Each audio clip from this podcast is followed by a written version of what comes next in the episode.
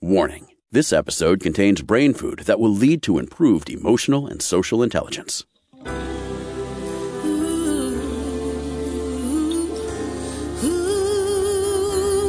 Give us one hour and we'll help you change the way you think about happiness.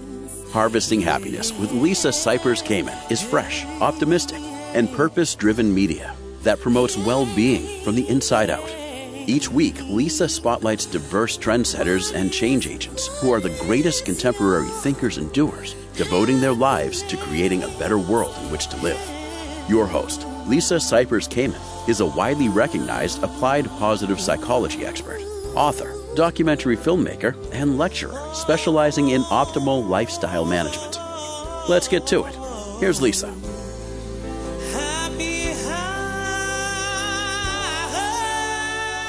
Good morning, good afternoon, and good evening, wherever you are. Thanks for joining us on today's show, where you will learn how to cultivate love, peace, and compassion in a world full of pain and restlessness. My first guest is Dr. Ravi Chandra. Let's join the conversation. He is a psychiatrist, writer, and a distinguished fellow of the American Psychiatric Association. His book, Face Buddha, Transcendence in the Age of Social Networks, is his first nonfiction debut and the winner of the 2017 Nautilus Silver Book Award for religion and spirituality of Eastern thought. He's a friend of the show and I'm absolutely delighted to have you back, Ravi. Thanks for joining me. Thanks, Lisa. I really appreciate your inviting me. Well, you and I hit it off the first time you came to the show and we agreed it must have been uh, close to a year ago that you'd come back and we'd talk about social media and politics. so, so, here we right. are. yes, with the flames rising around us. Yes, Rome is burning, or, you know, we're sort of in the sad United State of America. Right. Well, I mean, I think, you know, obviously there are so many traumas that are surfacing right now.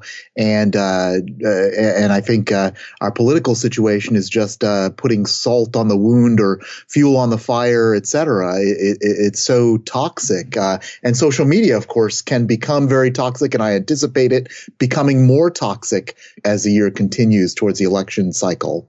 Talk a little bit about the toxicity of social media because I think we can all agree that the internet and sort of the digisphere can be used for the greater good, but most often it's not. Well, there's so many levels of that. First of all, you know, as we know, Twitter recently stopped doing political ads. Facebook has kind of uh, some uh, some hand waving reasons why they're continuing political ads, which have I've seen so many examples of outright lies and uh, just disparaging comments, etc., being targeted to uh, voters who might be susceptible to these kinds of messages. So I, am I'm, I'm certainly worried that uh, that the campaigns and perhaps third parties are going to stir the pot and turn us against each other, and, and the messages of unity and of clear reasoning will not get through.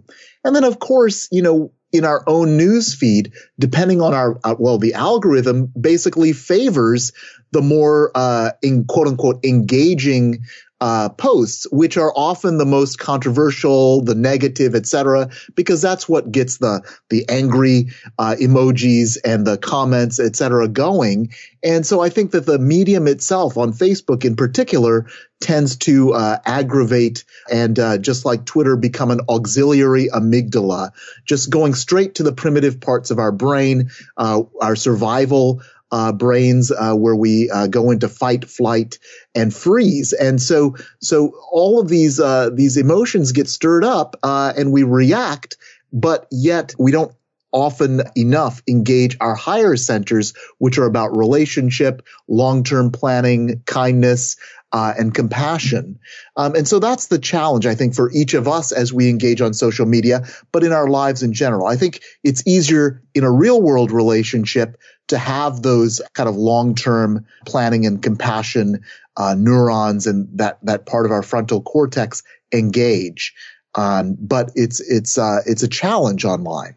I hear you, and I, I love what you just called uh, social media the auxiliary amygdala, and it's kind of true, right? Like It yeah. can fire us up in a nanosecond where we lose all reason, accountability, judgment, morality. It's just gone. Poof. We see something that fires us up and we've lost it.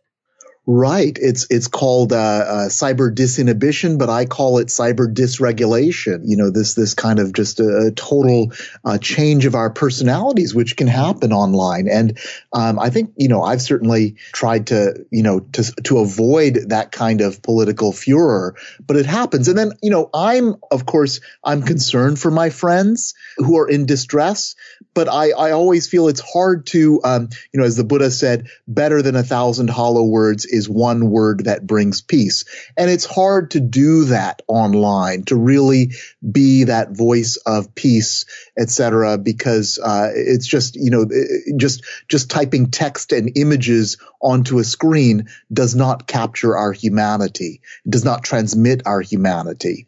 Um, so I would argue that it's stimulating. You know, the the very act of the tapping and the clicking is stimulating to the brain, right? It's activating us. It is not soothing us. Sure, exactly, exactly. Um, I mean, I think you know it's great if you can uh, uh, throw in a cat video or or uh, you know humor. humor, I, yeah, humor. I think is great. That's one of my favorite parts of engaging on social media is just to uh, enjoy other people's humor and share share a joke myself. Um, but when it gets into distressing, disturbing issues, the issues of trauma, uh, it, it, it, we we tend to get into uh, the blame cycle, uh, blame, shame, scapegoating, etc., and away from related uh, understanding and relationship um, and interdependent identity. Well, we talk about being traumatized by the political climate and by what's going on in the news and whatever is external, you know, whatever is out there that is happening that gives us a sense of feeling traumatized and overwhelmed and unable to really manage, you know, what we're seeing and feeling. How do you counsel people to find a way to deal with this? Because I mean, I have clients that will say that, you know, there are times when they're so overwhelmed they can't function. Right. Well, certainly a media diet is important to to uh, to remember uh, what uh, brings you back to yourself. And on my website, facebuddha.co, there's a mindfulness based look at uh, uh, your own social media use, and you can kind of see how uh, and kind of chart how social media is affecting you, what it's like when you take a break, and then you can make rational decisions about how you want to engage. Um, yeah. You mm-hmm. also have a uh, lecture series available. I want to just give a shout out to that because I, I love your work. And on your website, ravichandramd.com, um, within your portfolio, there is a viewable series where you talk about this and more. Yes, that's right. It was an eight week lecture series that I did covering uh, compassion in difficult times, self compassion, Asian American psychology, uh, narcissism in the American psyche and relatedness in the American psyche, and technology and psychology. Mm. Let's talk a moment about the Declaration of Independence. Let's go way back to the founding fathers and invisible mothers because they were there yeah. and talk a little bit about our national identity and the intent of your belief and mine, I think, because we're, we're, we share similar views of the Declaration of Independence. Right. I, think the Declaration of Independence is such a inspiring document, and, and, I think it it was revolutionary then, and it's it's revolutionary now. You know, this idea that uh, the Creator, whatever you uh, imagine that to be, has uh, uh given us equality and the rights to life, liberty, and the pursuit of happiness. So I think that that that idea of equality, even though at the time of the founding, that was limited to white, wealthy property owners, male property owners. So it was not, uh, it was not true then. Um, but we've done, I think, you know, the, over the course of history, Americans have tried to make this more and more true.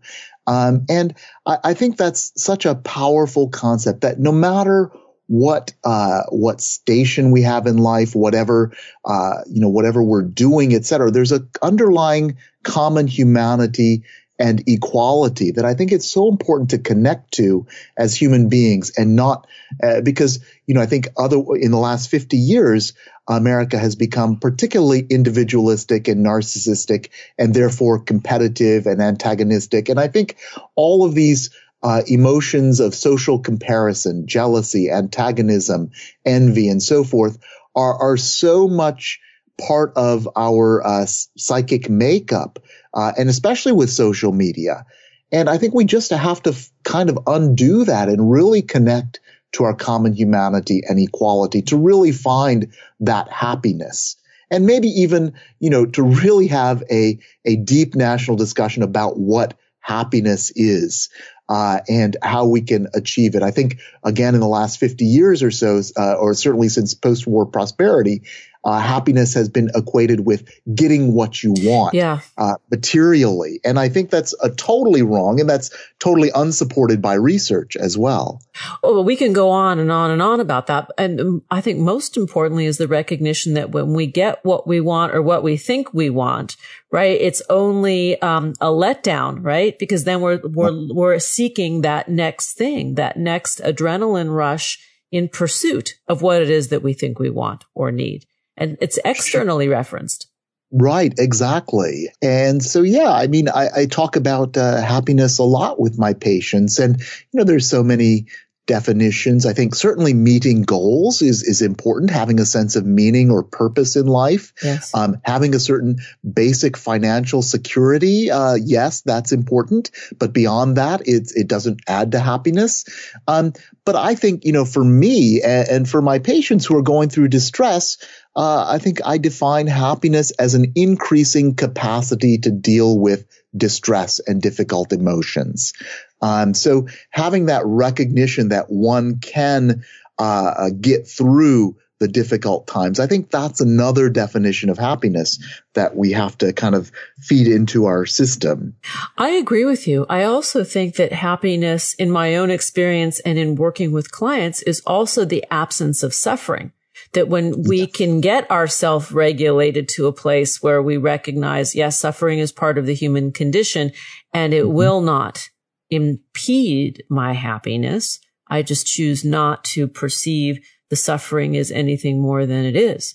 Right. And maybe even, you know, in the ideal circumstance to treat it, our difficulties as a kind of treasure that we can use to, to really build ourselves and, uh, grow with the experience. So that, that idea of, uh, post-traumatic growth, I think is important. Um, but suffering, suffering has been a great teacher for me. And I mean, we're going through a lot of trauma and suffering right now nationally.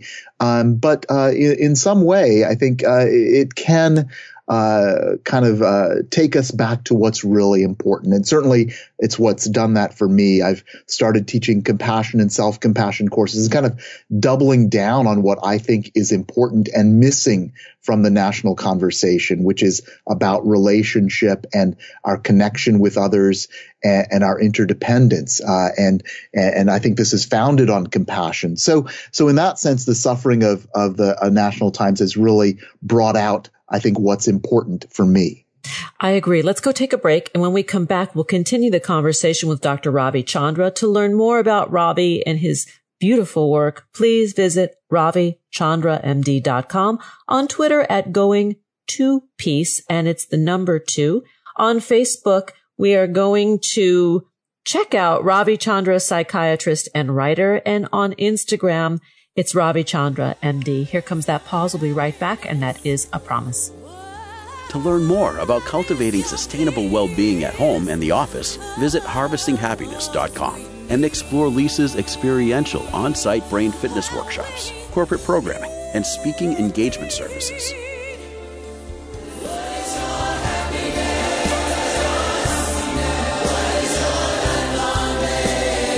Welcome back to the show. If you're just joining us now, we're continuing the conversation with Dr. Ravi Chandra, learning how to cultivate love, peace, and compassion in a world full of pain and restlessness. Ravi, we have so much to cover and there's so little time, but you've given us some, some tools and some insight into our human brains and, and how we are stimulated by social media and our devices.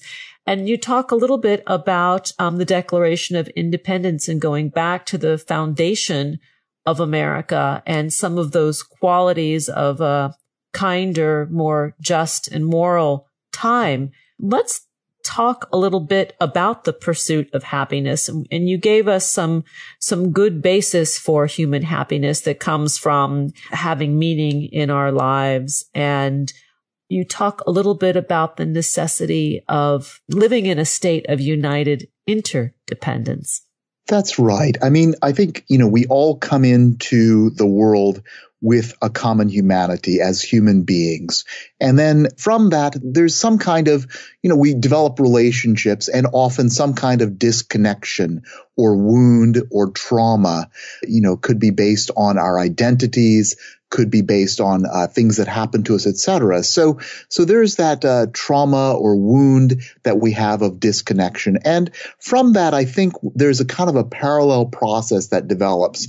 On the one side, um, there's the kind of cycle of trauma, which is uh, about uh, really trying to, I think, you know, in, in its to be most generous, to try and create control and safety for the traumatized individual. So it could be about avoiding uh, trauma, uh, the traumatic triggers uh, could be about blame and shame and scapegoating, pushing away those things that we find uh, dangerous, um, and uh, and that's uh, that's really um, that really keeps going on and on, and and it could lead to anxiety, depression, just a complete involution.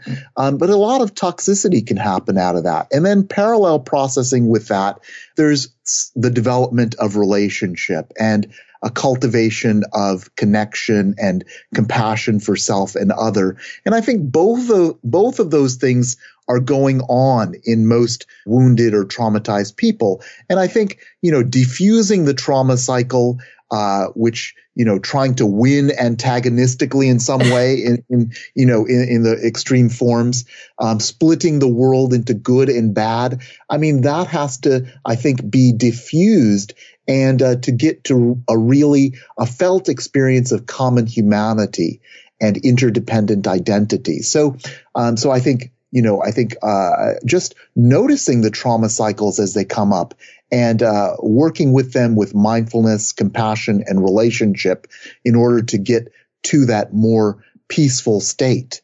Um, where you're aware of what traumatizes, but you're not overwhelmed by it. Let's talk a little bit about connecting with the other. Because we are in such a polarized state that we often think, well, if this person is not like me, if their, if their thought process and their values seemingly are not like mine, I don't want to be around them. I don't want to be near them. They're bad. They're wrong. Mm-hmm. And I think one of the ways to better manage when we have those feelings is to go the opposite way, to lean in and get curious and ask questions and discover that we are not different from the other. Absolutely. Curiosity and understanding are so important. Uh, um, you know, I understand why, you know, people get, you know, either hostile or angry when, uh, when, when ideas or people they don't uh, they don't relate to, uh, uh, or or people who have traumatized them uh, uh, show up. Um, that's understandable because again, we're trying to create control and safety. Um, but you know, I think where does our our real sense of safety comes from? I think it, that sense of connection. So you're right, exactly. Uh, opening to those moments with curiosity. Oh, and, and trying to encourage empathy in others as well uh, is, is so important. It's funny. I, I got a call last week to do a radio tour for a network whose name shall remain nameless for the sake of this discussion, but their views in general are very dissimilar to mine. Um, and I thought, you know, what an opportunity to go and talk about human happiness and well-being in a time of turmoil and ask questions to see where I'm more alike that other person than unlike them. And it was a very satisfying experience because I was skeptical in doing it and I was glad that I did it. Yeah, that's so great. Uh, what was your experience like, you know, being there with people who were different or, or had different ideas? Well, I, one of the um, hosts was really a Bible thumper So that mm-hmm. was a bit different than my worldview.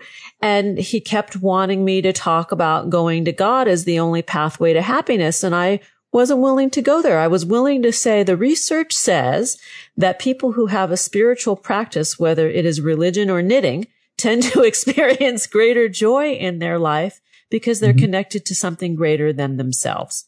Mm-hmm. Mm-hmm. He, he, he wasn't happy with me because he wanted oh. he wanted God to be part of the conversation, and I just kept citing the research. That's really hard. I mean, I have a hard time talking to people who are very certain in their beliefs, um, and uh, it doesn't leave a lot of room for uh, for communication. And so yes. i so appreciate your your willingness to do that. Um, uh, that's that's another thing I think we gotta figure out is how to uh, get out of our own hard-headed certainties and and encourage other people to be more fluid and related.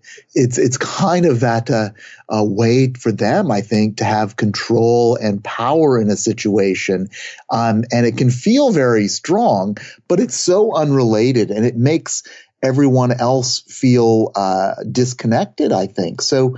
Uh, so I think you know we've got to all work on not you know, being so hard headed, I think, and being open and, like you said before, uh, being curious uh, and try to understand and have empathy for people who uh, have different uh, uh, identities or, or different uh, ideas. Well, I think when we start to see that that person whose views are so much different than our own, when we start to see them as, as a human being that wants safety, security, prosperity, good health, good mm-hmm. family, good connection. Those are all of the things that each of us want that is available to us from our, from our own effort and not some political um, doctrine.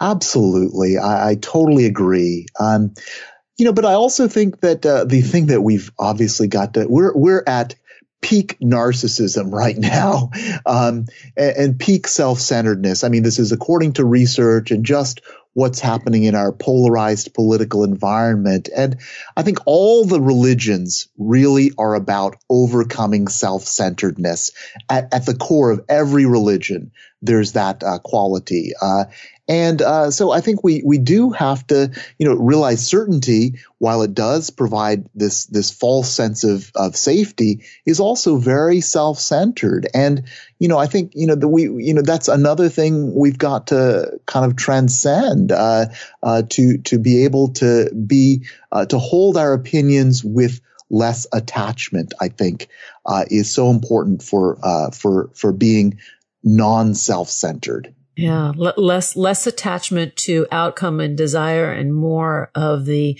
neutral observer or the witness, right? And then be able to harness our reactivity to these things as they happen.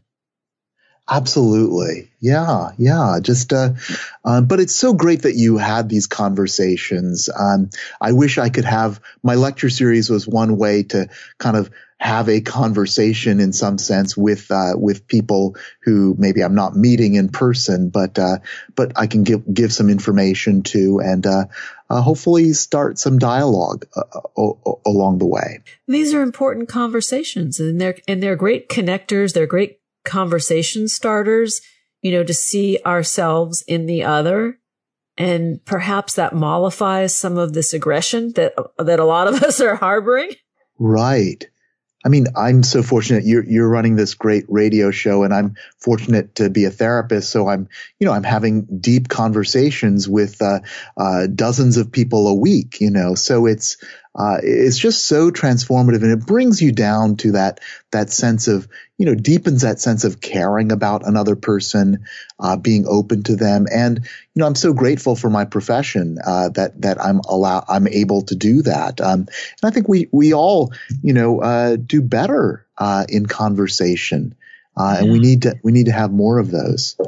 We do. We need to keep talking and use good reason, get out of the blame game. I mean, I'm, I'm reiterating some of your own beautiful talking points that, you know, learn to identify, you write with our own, own work and work with those difficult emotions with mindfulness, compassion and relationship.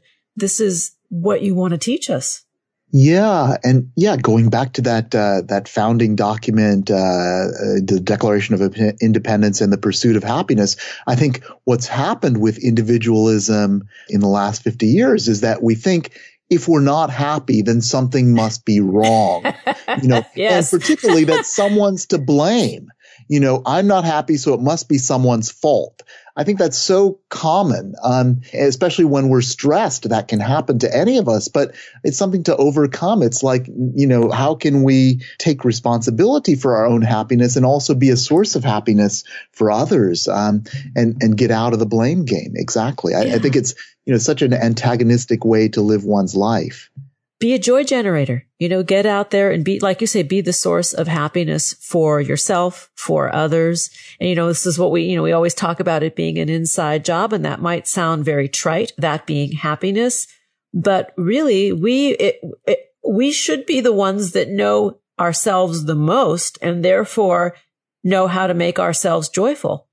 Absolutely. And, uh, right, right. And, and you know, we, you know, do unto others as you would have them do unto you, right? And, and that's, that's in all religions as well. And if we're a source of happiness for others, if we're giving, if we're generous, uh, you get that back. Yeah. Um, and it feels good to to be generous in spirit and materially, etc. Um, so I, I, think these are all you know important uh, religious principles that I, I, think no religion would disagree with. Um, uh, but we just got to, I think, act out. I mean, it's also research based as well. So, uh, I mean, there's a lot of evidence for uh, what Dr. Keltner uh, says that we're born to be good. Uh, that's his book of the same name. So, so you know, w- we can bring out these qualities. Ravi, thanks for your generosity in giving your time and hanging out with me today. To learn more about the work of Dr. Ravi Chandra, please visit ravichandramd.com on Twitter at going to peace. And again, the two in going to peace is the number. On Facebook, that page is Ravi Chandra, psychiatrist and writer. And on Instagram, Ravi Chandra MD. You can also check out his lecture series that is available on his website, which I mentioned. I'll say it again, ravichandramd.com. And the book is Face Buddha, Transcendence in the Age of Social Networks. Ravi, always a delight. We're going to have to come back and hang out again and talk about the political climate in a few months. Sounds good. I look forward to that. Me too. Here comes the break. Did you know that happiness is actually good for your health? Happy people live longer, are more productive, and make better partners, parents, and professionals. Connect with us on Facebook at Harvesting Happiness and follow Lisa on Twitter at Lisa Kamen for a daily dose of inspiration.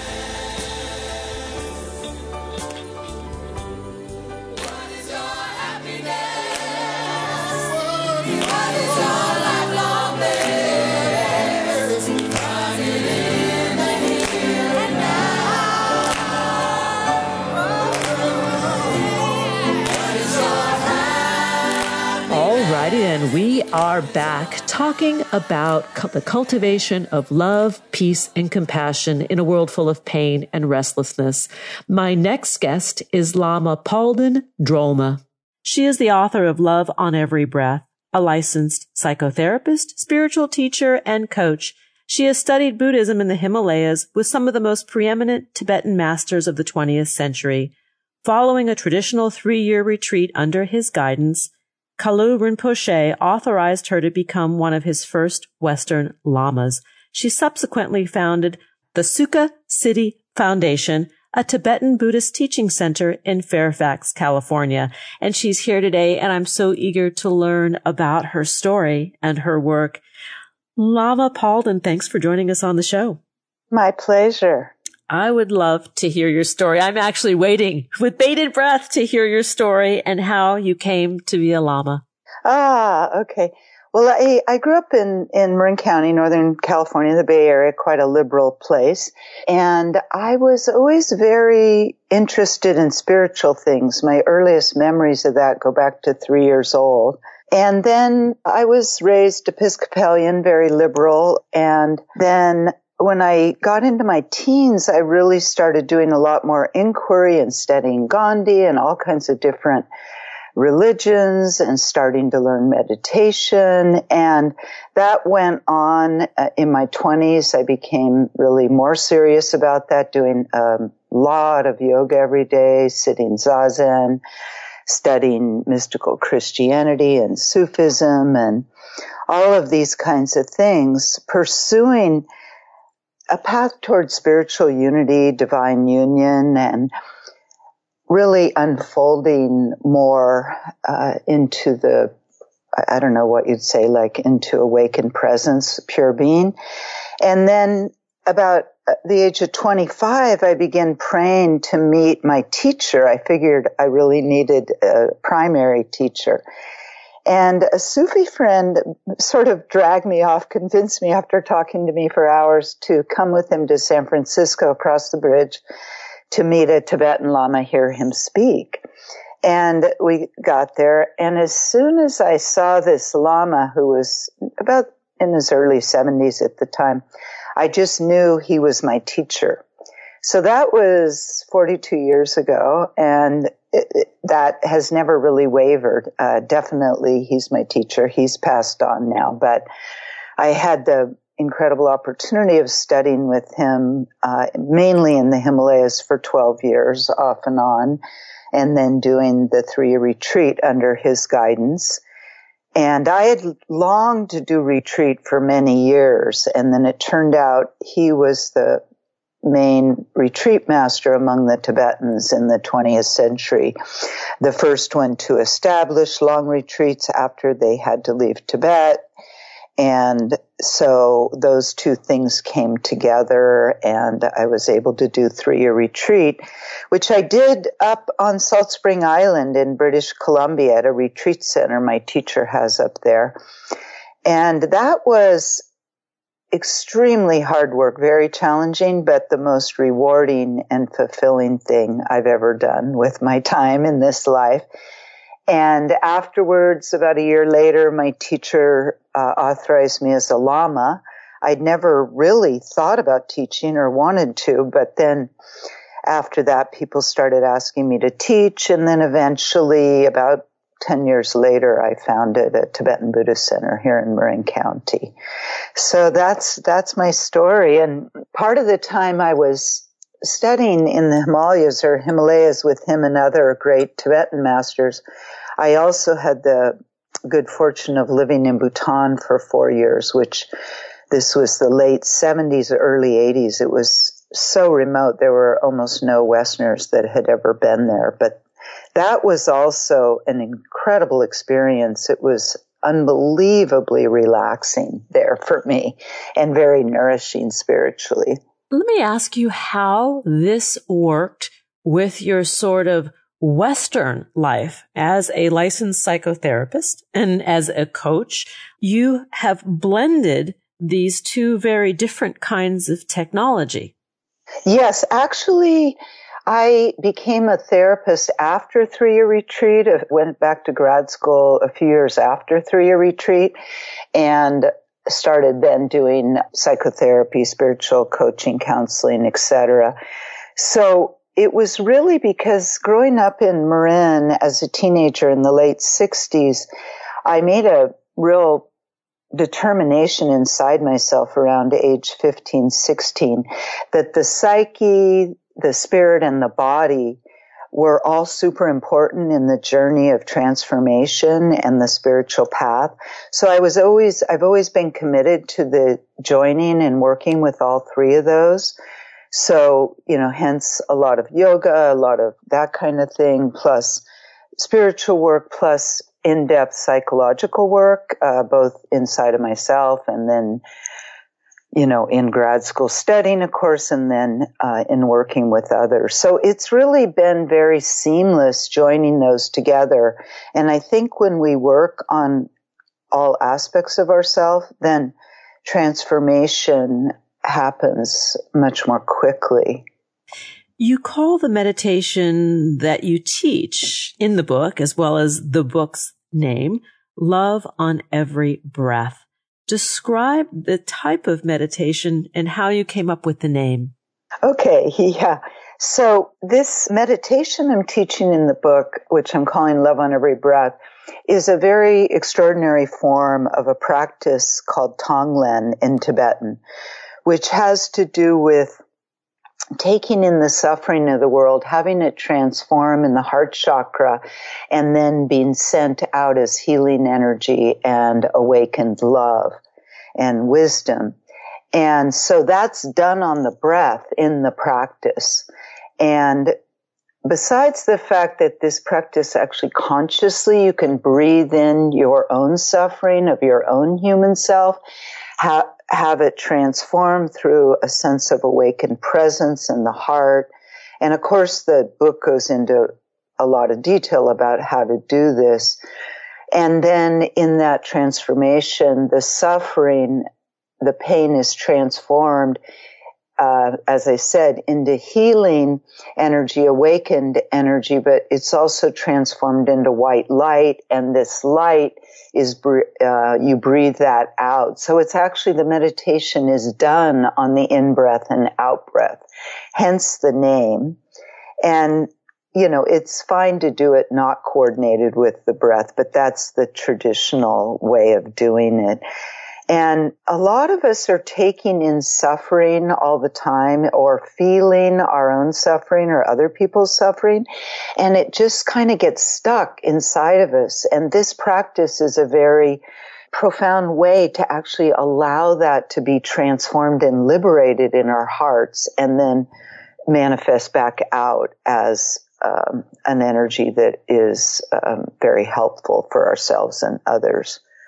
So for somebody who is unfamiliar with meditation, but very familiar with suffering, how might you guide them to become aware of the breath and the skill set necessary to apply love to the breath? Good question. Yeah. Well, the book goes step by step. There's eight steps and then each one I explain, you know, in depth. So the first, which really relates to your question of becoming aware of the breath, the first is what I'm calling resting in open awareness. And that's where, you know, again and again, we let go of thoughts and we just rest in our direct experience what's happening right now in this moment. And obviously, a lot of times thoughts come up about the past, thoughts come up about the future, and we're constantly kind of evaluating or judging the present moment. And so again and again, we let go of all that. We let go of evaluating, judging past and future thoughts and instead open really wholeheartedly to what's here, what we're experiencing right here in this moment, in our felt sensation, in, in the, you know, awareness of what's inside and outside of us. And in that slowing down and really paying attention and focusing on the here and now, that's where we then become aware of our breath. And the breath is an amazingly powerful tool for awakening and for healing, for transformation. It's an amazing tool. For example, uh, in psychotherapy, if somebody's experiencing something painful, uh, really working on some old stuck, you know, trauma or pain or um, confusion, just simply breathing into that with awareness is very transformative and liberating. And so the breath in uh, meditate, a lot of meditation practices and in yogic practices is really valuable for uh, working with the process of liberation. What's interesting is the breath is a, a natural anti-anxietal if we use it. Exactly, exactly. You know, that's what I found too. Like if I feel a little bit anxious, I really bring my breath down to my abdomen. Yeah. And consciously breathe, and it's very grounding, and it, it does. It helps relieve anxiety. The breath, and then working with the breath consciously is really amazing. We're going to take a break, and when we come back, we'll continue the conversation with Lama Palden Drolma. To learn more about her work, please visit www.lamapalden.com Org. On Twitter, you can find her at Lama Palden. And on Facebook, that page is Lama Palden Drolma. The book we're speaking of today and the practice that we are talking about is Love on Every Breath. Here comes the break. We'll be right back. And that is a promise. Who says money can't buy happiness? Whether you are a skeptic or seeker, check out Lisa's new book. Are we happy yet? Eight Keys to Unlocking a Joyful Life. A boot camp manual for greater emotional fitness is available at Barnes & Noble, Amazon, IndieBound, and HarvestingHappiness.com. Here's a truth bomb. Emotions are contagious, and happiness is a universally desired state. But we tend to forget that we all have the freedom to be happy or the liberty to be miserable each day, regardless of external circumstances. Explore the journey of human happiness, how to find it and keep it, with Lisa's documentary film, H Factor. Where is your heart? Visit harvestinghappiness.com to learn more.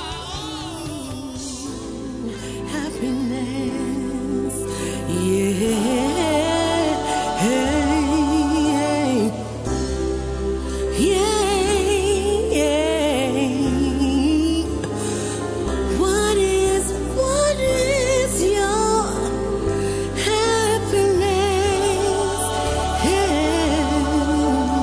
Welcome back to the show. We're continuing the conversation with Lama Palden Drolma, talking about how to cultivate love, peace, and compassion in a world full of pain and restlessness.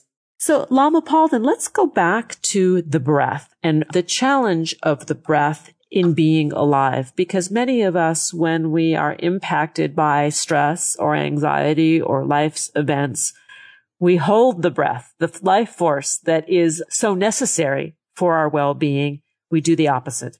Yes. Yeah. I think it's an unconscious habit pattern of trying of, we think if we hold our breath, we won't have to feel, you know, but it's a very unconscious process.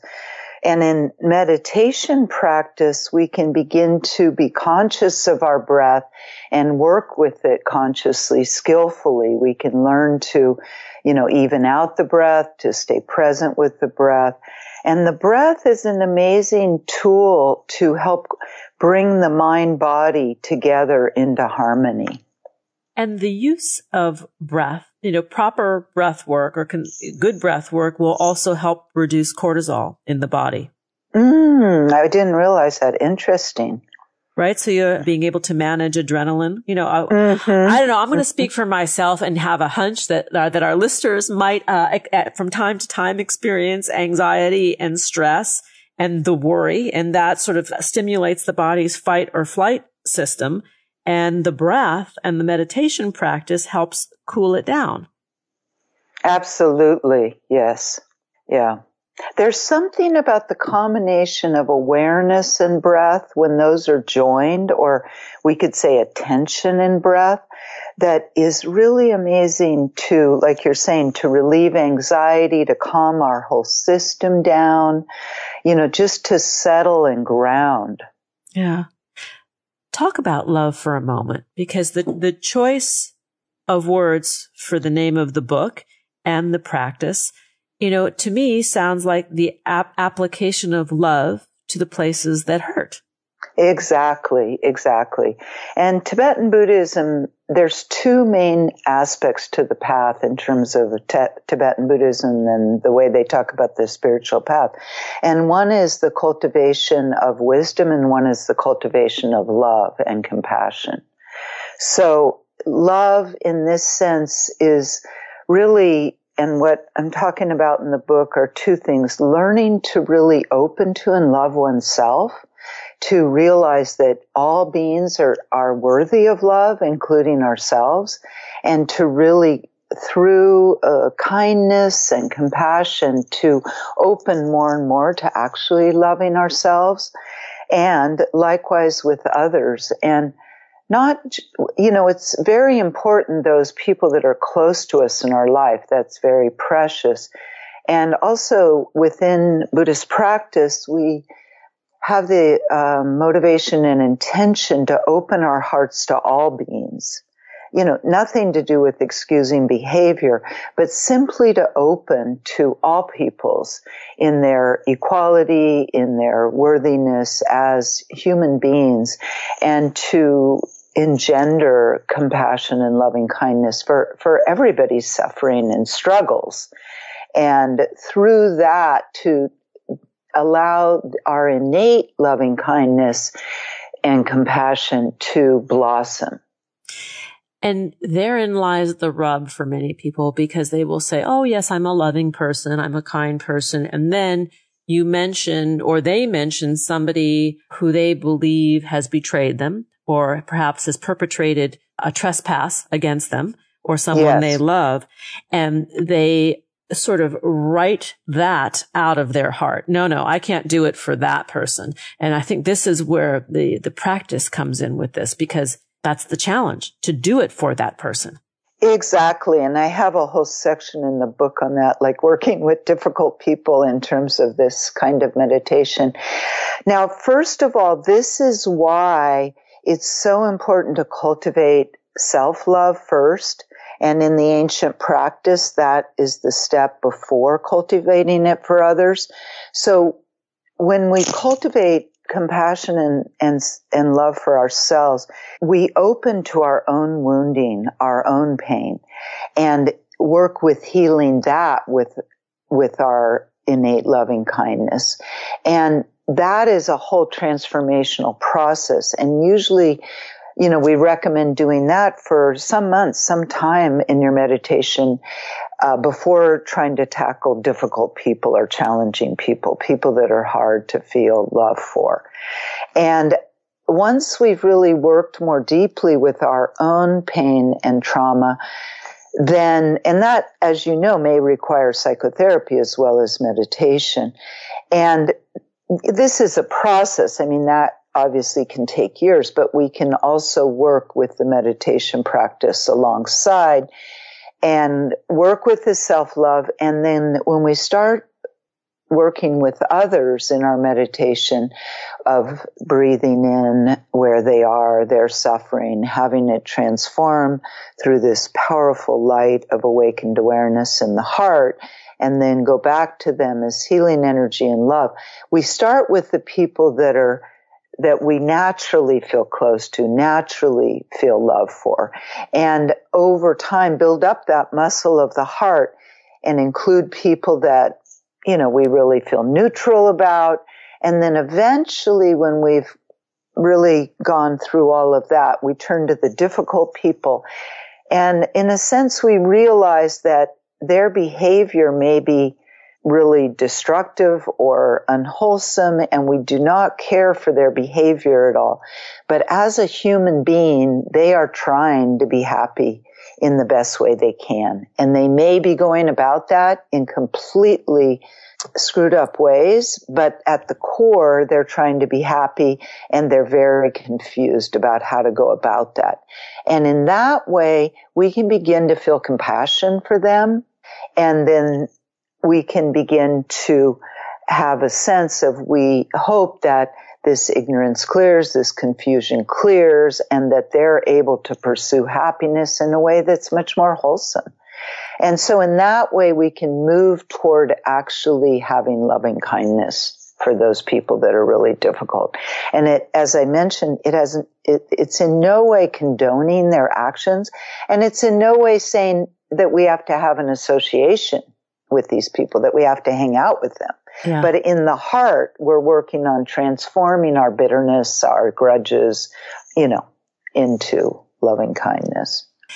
I have a, an example of this. Some months ago, I had a woman, a client at a center that I uh, work at, and I had done a metta meditation in, in one of the groups. And she had asked permission from one of the staff to contact me after. She said she had something really pressing that she wanted to tell me. So um, I said it was okay to give her my number, and she called. And she said, I have to tell you the most amazing thing happened. Right in the meditation, when you said to bring to mind somebody with who I have put out of my heart. Those were the words mm. she used. And that was the, the, the meditation. M- my mother called me. The phone vibrated and I did not know who it was, but it was in my pocket and I just let it sit. And after I went and saw that it was my mother that called me just at that moment, and I have not had any connection with her for three years. Wow. Wow. And she realized her power at that moment, right? The power of this process. Yes, yes. Yes, and that's that's amazing. And that is part of this love and every breath practice that when we work through our our uh, you know issues inside of ourselves and come to more of a loving place and also let go of some of the stuff we're holding on other people, it opens up the space for them to show up differently. Yeah. In, in our lives. Yes. And, and to, amazing things can happen. Amazing things can happen. And that's not to say that the relationship gets repaired with these people, you know? It's, not necessarily, although the door maybe is open. Yes. that. But yes. it, it serves our healing and expansion of our own consciousness and awareness as well. Exactly. Exactly. Yeah. I wanted to ask you to define love because people define it in so many different ways, but the intention of love on every breath means what? That's a huge question, isn't it? Um, yes. in the book, I talk about different kinds of love, you know, and we're all familiar with romantic love. We're familiar with the love like a parent has for a child or a platonic for a friend or maybe a sibling. So all of these kinds of love are, you know, very important for us as human beings. And, and at the core of that is what in Buddhism is seen as part of our essential true nature, which, is, and research is starting to prove this now that we have this innate kindness and care for others.